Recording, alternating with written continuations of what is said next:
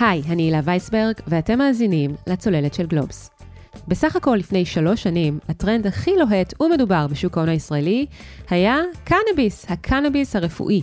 עוד ועוד חברות יצאו להנפקה בבורסה והמניות זינקו. לא רק זה, אלא שרבות מהחברות האלה התגאו גם בסלבריטיז, מיוחסים למדי, שהצליחו לגייס לשורותיהן. ביניהם למשל היו ראשי הממשלה לשעבר, אהוד ברק ואהוד אולמרט, המפכ"ל לשעבר יוחנן דנינו, ראש המוסד וגם ראש השב"כ, שניהם כמובן לשעבר, תמיר פרדו ויעקב פרי, הקבלן, יגאל דמרי, אפילו אביב גפן. מה הביא אותם לשם?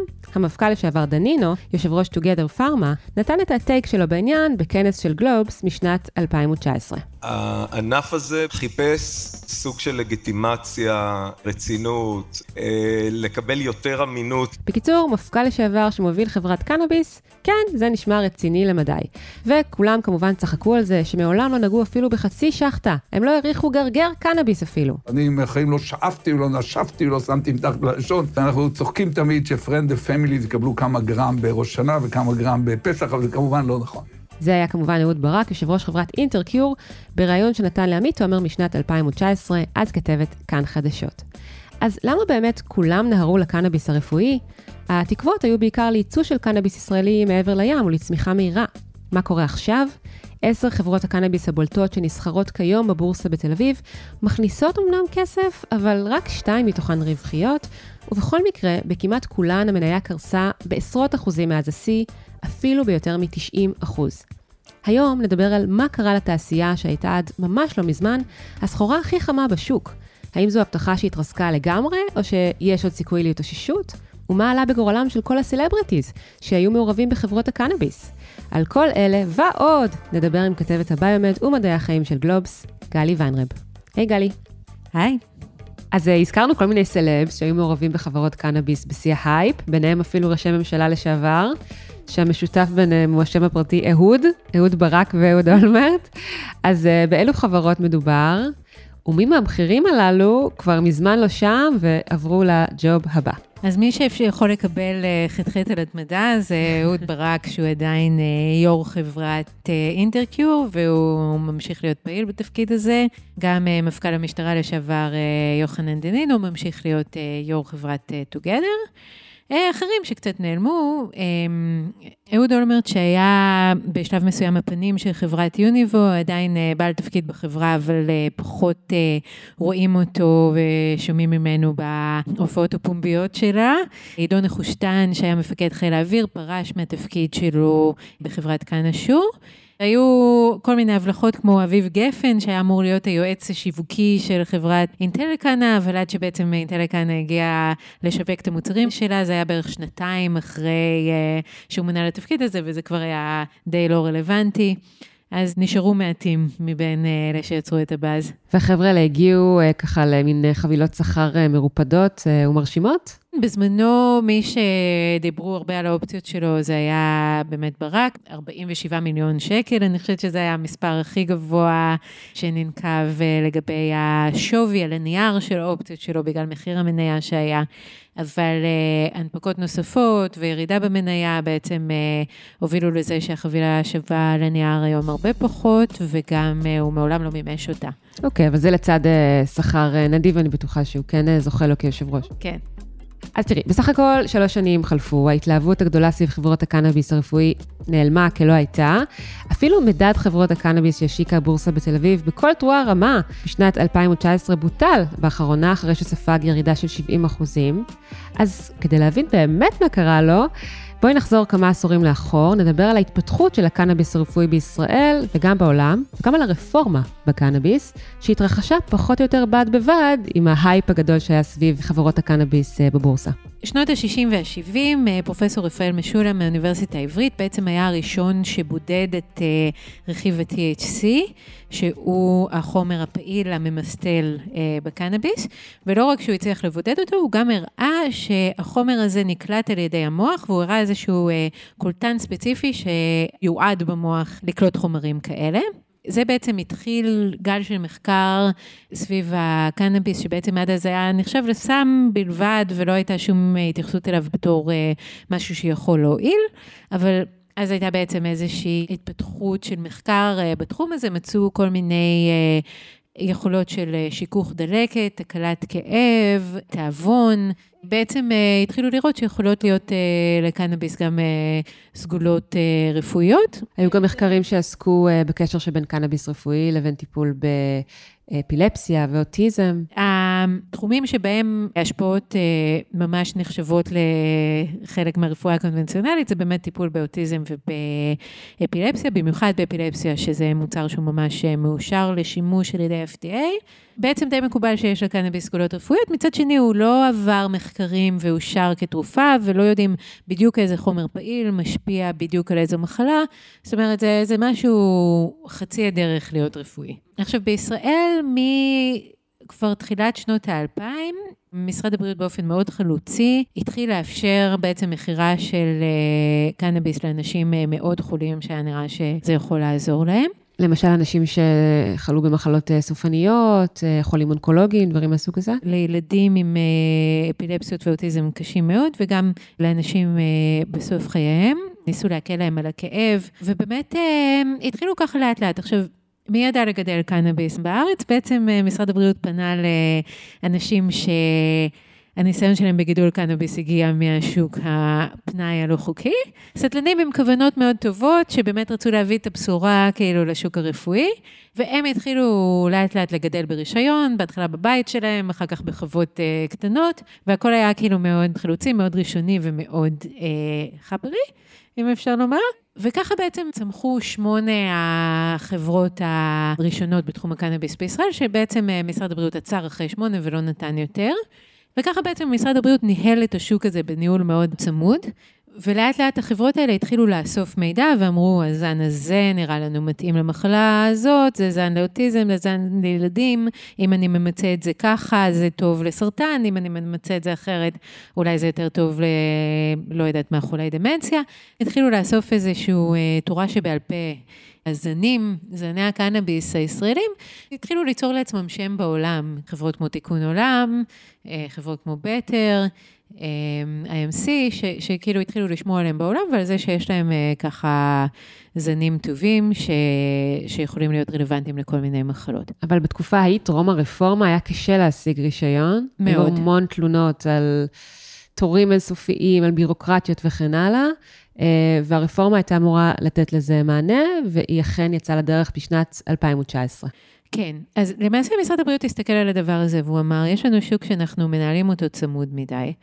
אה, אפשר להתחיל אה, לפתוח אותו, ולפתוח אותו זה היה בעצם לכל האורך אה, של השרשרת. זאת אומרת, גם למה רק שמונה חברות, בואו נאפשר לכל מי שרוצה, ועומד באיזה שהם תקנים להיכנס. אה, גם למה למכור את זה ברישיון כל כך מוגבל? בואו ניתן אה, לרופאים לרשום את זה, לא משרד הבריאות חייב לאשר כל רישיון ורישיון. למכור את זה דרך החברות, אולי אפשר למכור את זה בבתי מרקחת, בסופר פארם. אבל כדי לעשות את כל זה, הם גם רצו שזה יהיה מוצר רפואי כמו שהם מכירים. הם אומרים, אם רופא רוצה לרשום אה, מוצר קנאביס, אם רוקח רוצה אה, למכור אותו, אז הוא צריך להיות מוצר עם אה, חומר פעיל. אני צריך לדעת מה החומר הפעיל שלי. אז במקום לקרוא לו זן אלסקה או זן אבידקל, אני אקרא לו חומר עם 10% CBD ו-20% THC. השוק לא לגמרי אם באמת ככה הדרך הנכונה להגדיר את המוצרים, אם זה באמת אומר מה הם עושים, אבל כאילו זאת ההחלטה ש... שבעצם התקבלה. שהמוצרים אה, יוגדרו לפי הרכב החומרים הפעילים שלהם, וזה גם היה חלק אה, מאוד משמעותי ברפורמה.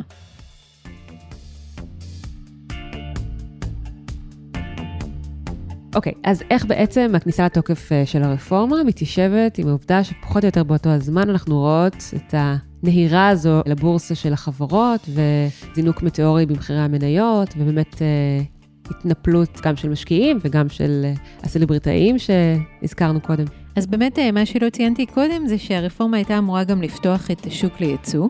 זאת אומרת, בפעם הראשונה היינו אמורים לראות אה, מוצרי קנאביס מישראל יוצאים אה, לכל העולם, ובגלל שלישראל היה שם טוב, תדמית של חלוצה גם במחקרים של הקנאביס וגם בגידול בפועל של קנאביס רפואי ועבודה עם אה, חולים, אז ישראל הייתה אמורה לכבוש את אה, שוק הקנאביס העולמי. שאגב, פוטנציאל הייצוא נאמד אז ב-4 מיליארד שקלים. נכון, זה היה באמת איזושהי אה, עבודה שנערכה, שנועדה לשכנע את אה, המדינה לאשר את הייצוא, והעריכו שיש פה פוטנציאל ל-4 מיליארד שקלים, בעיקר בגלל שבאמת במדינות אחרות אה, זזו יותר לאט, וגם בגלל התדמית הטובה באמת של המוצרים הישראלים. אוקיי, אז זה מה שדרבן את החברות להיכנס לבורסה? נכון, זה היה נראה שהכסף אה, מונח פה על הרצפה, וגם המון חקלאים עקרו את המטעים שלהם ושתלו קנאביס, והיה טירוף סביב העניין. אז בעצם החברות האלה יצאו להנפקה על בסיס הבטחה בעצם, שטרם הומשה, אבל היה נראה שאו-טו-טו היא מתרחשת. השוק טרם נפתח uh, לייצוא, נכון. אבל כן היה פה שוק מקומי. כן. ומה קורה אז? החברות הראשונות שהגיעו לבורסה היו חברות שבכלל לא היו חלק מהשמונה היצרניות הראשונות, וכשהן התחילו להשיג מחירים טובים, אז התחילו להיכנס גם יצרניות המקוריות, כי אמרו, אוקיי, זה השוק שלנו, אם יש פה מי שמוכן להשקיע, אז ניכנס. אז באמת הם נכנסו, ואז הרפורמה נכנסה לתוקף, ואז התחיל אה, בלגן עצום.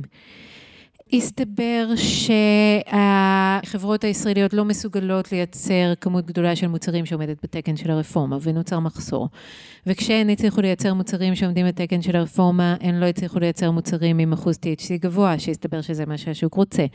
הם הצליחו לייצר את המוצרים לפי האחוזי THC ו-CBD שהרפורמה דרשה, אבל לא היה שם מקום בעצם לשווק ולמתג את הזנים שעליהם היה כל הגאווה שלהם. וכל התקופה הזאת בעצם הייצוא עדיין לא אושר, כי היה מחסור.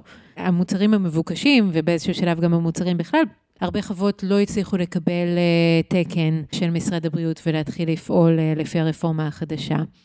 ומשוק שהיה אמור לכבוש את העולם, היה בעצם שוק בלי מוצרים. כי גם הגביע הקדוש שאליו החברות חתרו, ייצוא, בעצם לא קרה, לא התממש. כן, בעצם לקח המון המון זמן לאשר חוקית את הייצוא. אבל גם מוצרים לא עמדו בתקן, אז לא היה מה לייצא, כי אי אפשר היה לייצא מוצרים שלא עומדים בתקן.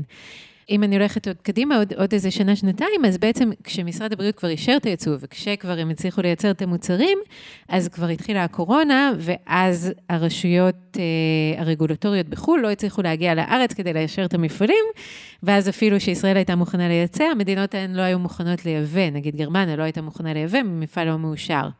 הם לא יכלו לשלוח את הפקחים שלהם כדי שיאשרו את המפעל. בקיצור, הייצוא התעכב והתעכב, ובינתיים מדינות אחרות הדביקו את הפער, ובארץ בעצם... אה, שוק דווקא צמח והתפתח מאוד. ישראל, סיפרת לי, היא שיאנית של מרשמי קנאביס, תעשייה עם מכירות של כמיליארד שקל בשנה, עשרות בתי מרקחת לקנאביס אה, רפואי שפזורים ברחבי הארץ, אבל אולי זה שוק קטן מדי בכדי להכיל את כל החברות ש... בנו על אה, היקפים הרבה יותר גדולים של אה, ייצור וייצוא? מה שקרה בשוק הישראלי הוא מאוד מעניין. מבחינת אה, נגישות למרשמים ולסחורה, הרפורמה הצליחה, אחרי השלב הראשון של המחסור המטורף, אין היום מחסור, יחסית לא קשה להוציא מרשם, והוא נחשב לאחד השווקים הכי גדולים לקנאביס בעולם היום, שזה נורא מצחיק בהתחשב בגודל האוכלוסייה שלנו. מצד שני, היו שינויים דרמטיים בטעמים של השוק. זאת אומרת, הרפורמה בלבלה את כולם, עכשיו הם אה, לא רוצים זנים, הם רוצים רק אה, מוצרים עם THC גבוה, שנראים יפה, שממותגים יפה, שמריחים טוב. השוק נהיה הרבה יותר דומה לשוק של פנאי. הצרכנים לא מקבלים ולא מבקשים התאמה המיוחדת של הזנים למחלה שלהם, כל המאגרי מידע היפים האלה שלחברות טענו שיש להם, שאומרות בדיוק מי צריך לקבל איזה סוג של צמח שגדל איך, כל זה נהיה יחסית לא רלוונטי לשוק. ולא רק זה, אלא שהביקוש הופנק דווקא כלפי המוצרים המיובאים. זה גם uh, משהו שהיה מאוד מפתיע, שבתקופת המחסור בעצם פתחו את השוק ליבוא, והמוצרים המיובאים נורא נורא הצליחו, גם חלקם בגידול אינדור, מה שאין כל כך בארץ. חלקם אה, מוצרים באמת עם THC גבוה, בין היתר בגלל האינדוריות שלהם, ואז פתאום כאילו מוצרי יבוא השתלטו על השוק. ואז איך אתה יכול ללכת אחר כך לחו"ל ולהגיד, כאילו, תראו את הזן אלסקה המדהים שלנו, כשבעצם בארץ אתה בכלל מוכר מוצרי יבוא. זה די אה, משך את השטיח מתחת לכל הבידול וכל הייחוד של המוצרים הישראלים ושל התעשייה הישראלית. כן, כלומר, כל מה שהחברות הישראליות שיצאו אז להנפקה קיוו, ציפו, אה, חשבו שיהיה, בעצם לא קרה. קרו דברים אחרים. חלק מהחברות ידעו לנצל את זה, הן ידעו אה, באמת לייבא את המוצרים הנכונים, ואחר כך כאילו כן לייצר מוצרים משלהם לפי הטעמים החדשים של השוק. והם ידעו לקנות בתי מרקחת כדי שהם יוכלו להכניס לעצמם גם את הרווח של הקמעונאי. בעולם של תחרות ושל אה, שיווק לפי מותג, אז הקמעונאי הוא, הוא איש חזק ויכול לקחת חלק משמעותי מאוד מהעוגה. אז בכל זאת, אם אנחנו מסתכלות ככה על החברות שציינו קודם, על עשר הבולטות שנסחרות כיום אה, בבורסה בתל אביב, כן יש שתי חברות, אינטרקיור ושיח מדיקל, שהן בכל זאת אה, רווחיות, אמנם גם המניות שם צנחו, אבל הן שמרו על רווחיות, וככל הנראה ישרדו. אז מה מבדיל אותן מהשאר? כן, אז אינטרקיור הצליחה יפה, הם רשמו רווח של 30 מיליון שקל במחצית, והם בעצם הצליחו לנצל ואפילו גם להניע חלק מהמגמות שדיברנו עליהן קודם. הם היו די חלוצים ביבוא, הם השתלטו על הרבה בתי מרקחת, הם גם הצליחו להנפיק בנסדק, וככה יש להם הרבה כסף גם להתעניין ברכישה של חברות אחרות, לחזק את האחיזה שלהם גם בבתי מרקחת וגם uh, uh, בשוק המקומי. והם עכשיו uh, מתחילים בייצוא, הם אומרים, אנחנו נשחזר את המודל הזה בעולם, ובאמת נצטרך לראות איך הם מוציאים את זה לפועל. ושיח עם חברה באמת... שמייצרת כנראה סחורה מבוקשת, בעלויות כאלה שמאפשרים להם רווחיות, הם גם קצת יבוא, הם גם קצת בתי מרקחת, אבל בעיקר הם חברה תעשייתית חקלאית טובה. אז אולי באמת אלה חברות שככה פיזרו את הסיכונים שלהן ועוסקות במגוון היבטים בתוך שרשרת הייצור. בכל זאת, אם אנחנו מסתכלות על חברות כמו פנקסיה, יוניבו, תיקון עולם, קאנשור ופרמוקן, המניה שם קרסה ב-90% ויותר אפילו. מה מאפיין את החברות האלה? קודם כל, אני חייבת להגיד שגם המניות של אינטרקיר ושיח אה, לא ליקקו דבש בתקופה הזאת. זה גם כל המגמה בשווקים, אבל גם ההבדל באמת בין ההייפ.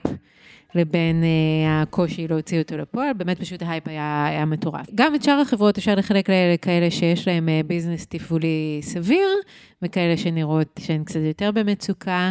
אחת החברות שלאחרונה ממש סבלה זאת הייתה פארמוקן, שהם באמת הגיעו טיפה באיחור להכל. זאת אומרת, הם uh, קיבלו את האישורים הרגולטוריים שלהם טיפה מאוחר, והם נכנסו למגמות של הקניית ברתי מרקחת טיפה בקטן ומאוחר.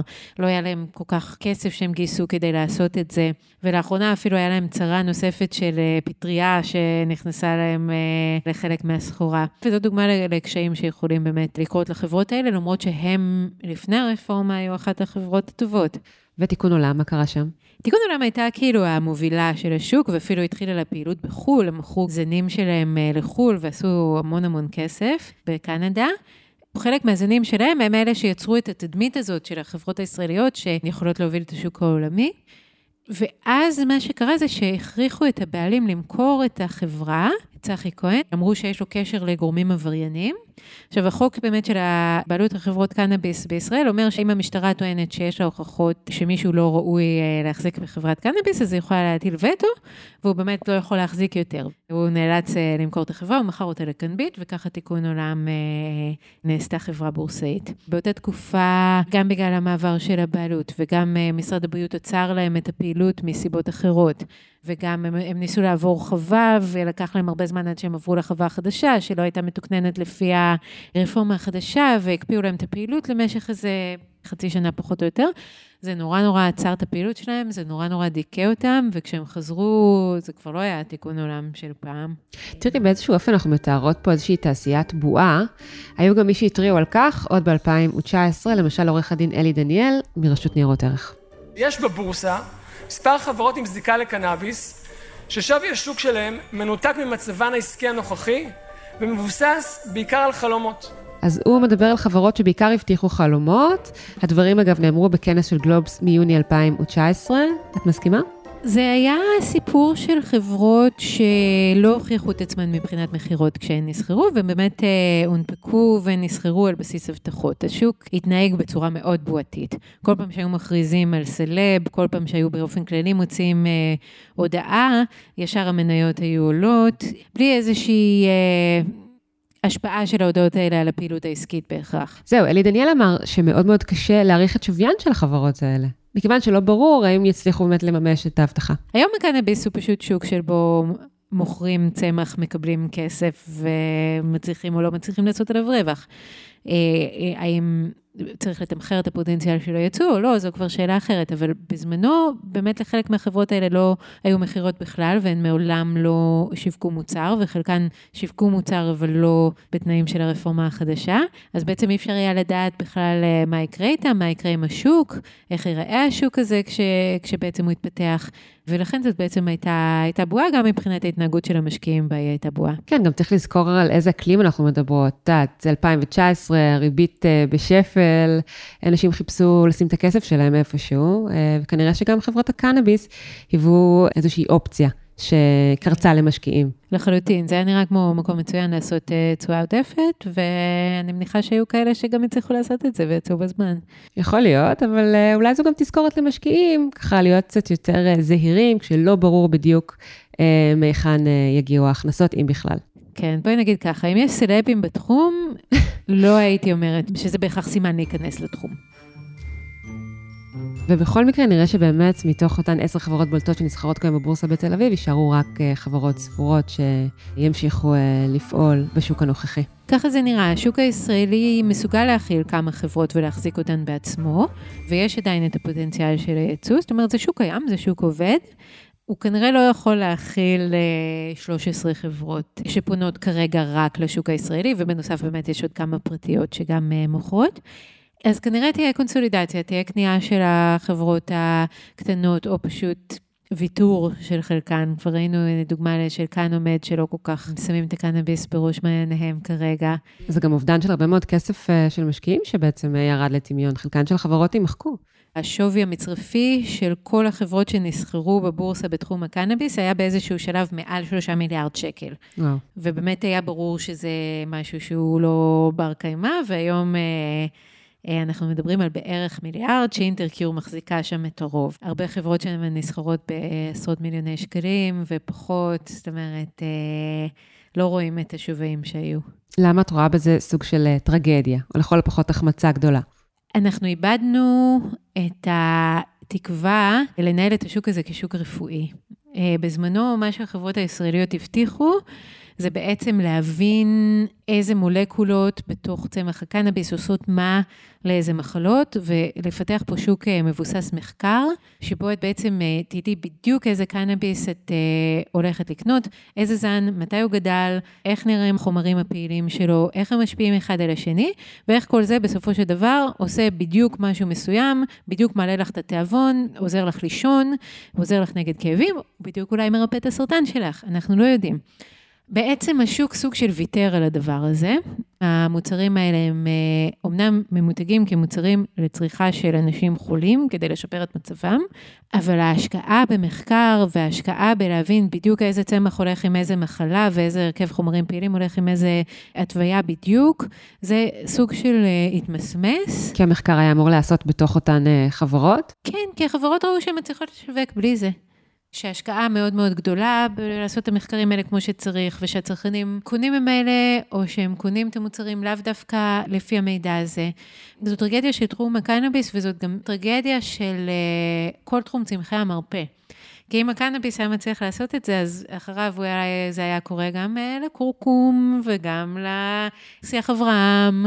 אם חברות התרופות לא ייקחו את הדבר הזה ויוכיחו שהוא נכון רפואית כמולקולה מסוימת למחלה מסוימת, וישקיעו את הכסף שדרוש כדי להוכיח את זה, אנחנו אף פעם לא נדע באמת. אנחנו לא נדע כאילו כמה קורקום, איזה קורקום. כאילו, תוכלי לקנות קורקום, אבל את אף פעם לא תדעי אם זה באמת כאילו עוזר לך, או שזה פייק. אם אין לזה ביקוש בשוק, אז גם המדענים לא, לא ייגשו לשם, הם צריכים את המימון. כן, זה בעיניי אה, מה שאני קיוויתי שיקרה עם שוק הקנאביס, ולא קרה לצערי, ואולי עוד יקרה במדינה אחרת שהיא לא ישראל. אנחנו ככה רואות מגמה בעולם של אה, לגליזציה כמעט אה, גמורה של, אה, של הקנאביס, זו המגמה בארצות הברית למשל. Joe Biden has delivered on a campaign promise taking marijuana off the list of Schedule 1 substances, which is huge. This is a big deal. מה זה עשוי לעשות לשוק הקנאביס הרפואי, לחברות הבורסאיות? כשתהיה לגליזציה, המוצרים הרפואיים הם לא מספיק מבודלים, בגלל שלא נעשה אותו מחקר. ואני חייבת להגיד שהחברות כן משקיעות במחקר, אבל זה לא אותו מחקר של תרופות, זה לא המחקר המאוד מבוקר, מאוד מעמיק, שבאמת מאפשר לך לדעת מה בדיוק את צריכה לקחת. מכיוון שאין את הסוג מחקר הזה, אז המוצרים לא יהיו מספיק מבודלים מהמוצרים של הקנאביס לפנאי. אבל ילן, בכלל אה, ערך לחברות מהסוג הזה? יצטרכו אותן? אז קודם כל, החברות האלה הן אה, מובילות את השוק, אז אני מניחה שיהיה להם איזושהי אה, עדיפות גם בשוק של פנאי. אנשים שלוקחים את זה כי הם חולים, יכול להיות שהם בכל זאת יעדיפו לקחת קנאביס מחברה שקוראת לעצמה חברת קנאביס רפואי, ובכל זאת יש לה איזושהי אחריות ואיזשהו ניסיון בלעבוד עם חולים. אבל כאילו הבידול לא יהיה מאוד מאוד גדול, ולכן הפרמיית, המחיר שהם יוכלו לדרוש לא תהיה מאוד מאוד גבוהה, ויהיה להם אה, בעצם אה, יותר תחרות ומשחק חדש לשחק בו. אז תכלס, מה שאת מתארת זו דווקא בשורה חיובית אה, לחברות הישראליות, כי אולי בעתיד קנאביס יהיה משהו שאפשר היה לרכוש over the counter? כן, תראי, השוק הוא לא אמור לגדול. יש הערכות שאומרות שחצי מדינה רוצה לקנות קנאביס, ויש הערכות שאומרות שזה פחות. חברות שמייצרות היום קנאביס רפואי, יהיה להן הרבה יותר תחרות על שוק יותר גדול. עם uh, באמת מתחרים ש, שיכולים לייצר יותר uh, בזול אולי, אז הם יצטרכו להתאים את עצמם. זאת אומרת, הם יצטרכו להקים את פעילות הפנאי שלהם, ונגיד חברה כמו אינטרקיור כבר רואים ניצנים של איך היא יכולה לקיים גם פעילות פנאי. בתי מרקחת שלה מאוד נראים כמו חנות קנאביס יותר מאשר בתי מרקחת, המותגים שלה הם אה, מותגים עם כאילו שאפשר לשווק אותם לצרכן, גם יש להם את האלמנט של אה, נראות הפאנית. האם מישהו היום הדילר המוביל בטלגרם ידע לעשות אה, מעבר להיות חברת קנאביס חוקית? אני לא יודעת, אני לא בטוחה שהם בנויים לזה. האם הדילרים ישרדו? מה, ילד יום שם? טוב, זה כבר נשאיר לה... כן, לפחות אף משקיע, אני מקווה, לא, לא שם את הכסף שלו על הדילרים בטלגרם, אז... אה, כן, עדיף שלא, עדיף שלא. גלי ורנר, תודה רבה. תודה רבה. עד כאן עוד פרק של הצוללת. אתם יכולים למצוא אותנו באתר גלובס, בספוטיפיי או בכל אפליקציות פודקאסטים. נשמח אם תעשו לנו subscribe, ואם אהבתם, שלחו את הפרק לחברה או חבר שאתם אוהבים. קטע הראיון של אהוד ברק ניתן באדיבות כאן 11, מתוך חדשות הערב. עורך הסאונד הוא ניר לייסט, בצוות הצוללת חבר גם אורי פסובסקי. תודה לגלי ורנר ותודה לכולכם שהאזנתם. אני אלה וייסברג, נתראה בפעם הבאה.